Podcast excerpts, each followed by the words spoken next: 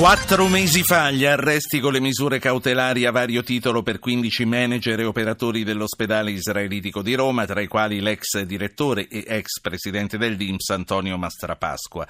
Le accuse sono truffa e falso, gli indagati sono tornati in libertà da un mese, ma per il più grande ospedale ebraico d'Europa, per i suoi 700 dipendenti e per le molte migliaia di malati che lo hanno preso come punto di riferimento, tra commissariamento e rischio chiusura sono stati tre mesi parecchio brutti. Saluto il commissario straordinario, dottor Cerotto, buonasera.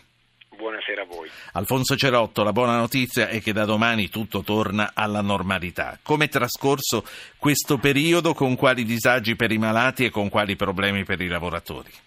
Il disagio, il disagio è stato molto grande perché l'ospedale è stato chiuso dal 22 ottobre e quindi eh, la città e la comunità ebraica romana, la comunità ebraica anche italiana hanno, non hanno più avuto, hanno visto venir meno questo punto di riferimento, che è un ospedale che riesce ad erogare quasi 100.000 visite al mese, quindi un ospedale molto funzionante anche come poliambulatorio.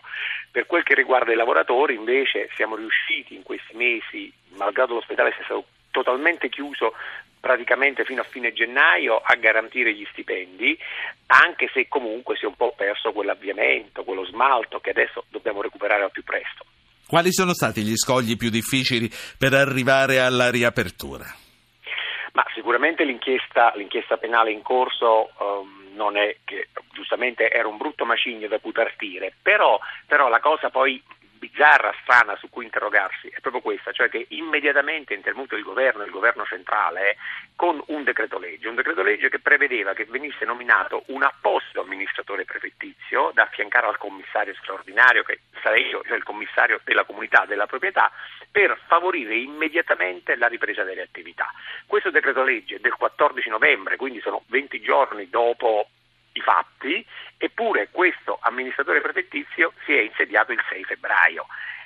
E questo ci fa capire come tante volte la legge, cioè prende una decisione per legge, non riesce ad immediatamente entrare in vigore perché? Perché serve il parere del Ministero, il parere della Prefettura, della Regione, del Consiglio di Stato eh, e così via e quindi la macchina burocratica non sempre riesce a raggiungere il risultato immediato per, la, per il quale invece viene pensato l'intervento. Quindi la difficoltà, la sì. mia difficoltà in questi mesi è stata proprio quella di riuscire ad accompagnare tutto questo procedimento in maniera da un lato di avere questo amministratore che garantisce la legalità e l'interesse dello Stato, Senta. ma dall'altro anche di riaprire.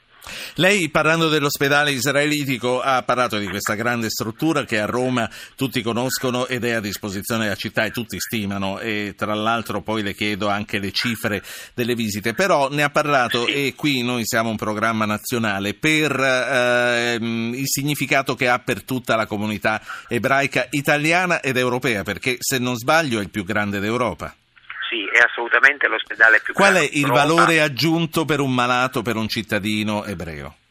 Il valore aggiunto è quello che vengono rispettate le sue festività, i suoi tempi, il suo cibo, quindi l'ospedale ovviamente riconosce il cibo kosher, è chiuso eh, il venerdì, rispetta le festività ebraiche e quindi i cittadini della comunità ebraica, non solo di Roma ma anche italiana ed europea, quando possono prediligono il loro ospedale, proprio perché è, segue giustamente i ritmi eh, della, della, loro religione e, e questo, tutto questo è garantito dallo Stato italiano, perché lo Stato italiano, ai sensi dell'articolo 8 della Costituzione, ha una specifica intesa che garantisce e tutela la religione ebraica, la comunità ebraica e anche il suo ospedale. Sì.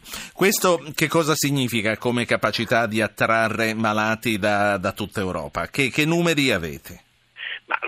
L'ospedale ha uh, circa 140 posti letto, di cui 100 in convenzione col Servizio Sanitario Nazionale, ma soprattutto riesce a erogare un numero enorme di visite, si parla di 940.000 visite, eh, che sono veramente una cifra significativa sulla città di Roma e peraltro l'ospedale ha tre sedi, la principale che è sulla Roma Fiumicino, nella zona della Magliana, quindi Roma Sud, è eh, anche uno degli, degli unici ospedali, degli unici presidi ospedalieri di quella zona di Roma quindi veramente è molto molto utile. Quindi diciamo che nell'anno del giubileo è anche parecchio vicino all'aeroporto di Fiumicino. È, il, più vicino, è il più vicino e poi, dietro, e poi dietro va raccontata, ha una storia secolare, una storia che io non sono di religione ebraica, mi sono, sono stato chiamato come avvocato, come esperto per aiutare su questo tema, però quando penso che quell'ospedale che si trova alla Magliana è stato costruito col risarcimento di, di guerra pagato dai tedeschi, ti, ti, vengono i brividi a pensare a, a quale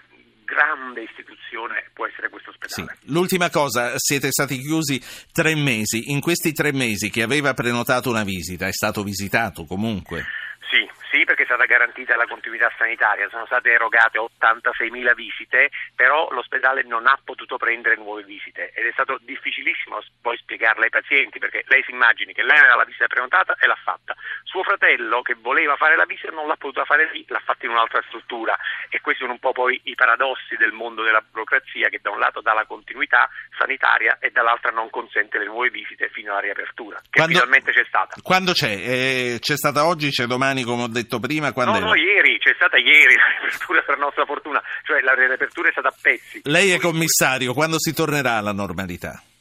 Eh, serve qualche mese perché l'ospedale deve tornare in produzione, deve riprendere a, a, fare le sue migliaia di visite al giorno. Io penso che per l'estate saremo più tranquilli. Cioè, siamo a ottimo punto, ma ce ne vuole ancora, come in tutte le crisi. Io eh, la, la, saluto, la ringrazio. Alfonso Cerotto è il commissario straordinario dell'ospedale israelitico. Avvocato, grazie.